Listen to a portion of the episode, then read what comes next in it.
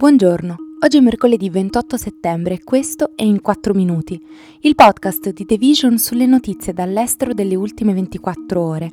Parleremo della cittadinanza russa a Edward Snowden, delle polemiche per i funerali di Shinzo Abe in Giappone e della pillola del giorno dopo gratis in Francia a partire dall'anno prossimo.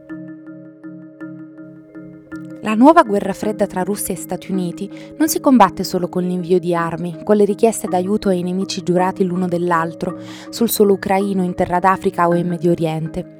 Lunedì il presidente russo Vladimir Putin ha concesso la cittadinanza a Edward Snowden, la talpa della National Security Agency che ha fatto trapelare informazioni sui programmi di sorveglianza top secret degli Stati Uniti e che è ancora ricercato da Washington con l'accusa di spionaggio. Il decreto firmato da Putin riguardava 72 stranieri, ma quello di Snowden era il nome più rilevante. La Russia gli ha concesso asilo nel 2013 dopo essere fuggito dagli Stati Uniti per evitare la condanna e ha ottenuto la residenza permanente in Russia nel 2020.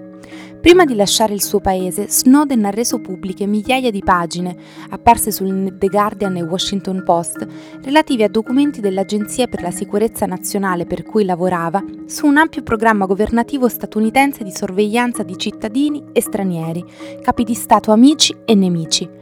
La diffusione di queste informazioni gli è valsa l'accusa di spionaggio, che se venisse processato gli costerebbe decine di anni di carcere.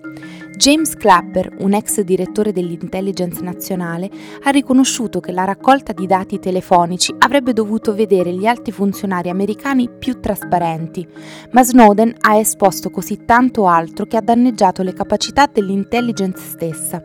Che bel momento per diventare un cittadino russo, ha aggiunto Clapper. Shinzo Abe, il primo ministro giapponese più longevo e più influente della storia del paese, è stato ucciso tre mesi fa a colpi di arma da fuoco in pieno giorno e durante un comizio per la campagna elettorale di un membro del suo partito, quello liberal democratico. Ma se da una parte ci si sarebbe aspettato che la rabbia dei cittadini fosse rivolta all'assassino, oppure alla sua capacità di portare un'arma con sé all'interno di uno Stato in cui è così difficile reperirle, o ancora contro le forze di sicurezza che non hanno fatto abbastanza per proteggerlo, dall'altra il rancore maggiore è andato proprio contro il partito. Motivo del contendere e oggetto delle manifestazioni dei cittadini di questi giorni sono stati i funerali di Stato dedicati proprio a Shinzo Abe, per cui la cerimonia è ritenuta uno spreco di denaro pubblico. Si parla infatti di 12 milioni di dollari, oltre ad essere stata imposta unilateralmente dall'attuale primo ministro Fumio Kishida e dal suo gabinetto. L'assassinio di Abe ha anche scatenato un'ondata di rivelazioni scomode sui legami tra i politici del partito al governo e un gruppo religioso marginale. Tetsuya Yagamagi, l'uomo accusato degli omicidi, aveva espresso prima dell'attacco la sua rabbia contro la Chiesa dell'Unificazione, un gruppo con sede nella Corea del Sud che conduce operazioni significative in Giappone, e il suo coinvolgimento nella politica della nazione. La morte di Shinzo Abe ha ricordato quanto fosse acclamato a livello internazionale, ma ha sicuramente evidenziato molti dei limiti interni.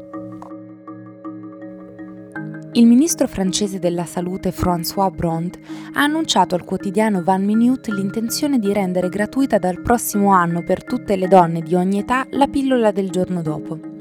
Al momento infatti la gratuità è riservata alle minorenni, alle quali non è neanche richiesta la prescrizione medica, e per le donne al di sotto dei 26 anni con prescrizione presso farmacie, infermerie scolastiche e centri di screening, mentre per tutte le altre donne il costo della pillola del giorno dopo varia tra i 3 e i 20 euro. La decisione fa parte di un pacchetto di riforme volte a rafforzare la protezione dei diritti riproduttivi e della salute sessuale delle donne in Francia e verrà inclusa nel disegno di legge di finanziamento della previdenza sociale francese del 2023. Insieme alla pillola verranno resi accessibili gratuitamente anche gli esami di screening per le malattie sessualmente trasmissibili fino ai 26 anni e aumentati gli investimenti in termini di educazione sessuale. Un incentivo alla prevenzione che dall'anno prossimo impiegherà il 3% del budget della Francia, come anche in altri paesi europei, tra cui Svezia, Olanda, Portogallo, Belgio e Regno Unito, in cui la pillola del giorno dopo è da tempo gratuita per tutte le donne. In Italia le uniche regioni a offrire gratuitamente la pillola del giorno dopo sono la Puglia, l'Emilia-Romagna, il Piemonte, la Lombardia e la Toscana, e sempre alle sole minorenni o in situazioni di vulnerabilità economica. I limiti nel nostro paese sono ancora molti sia a livello informativo che di accessibilità, mentre la contraccezione è tra le prime misure fondamentali di cure e protezione disponibili per le donne. Questo è tutto da The Vision, a domani!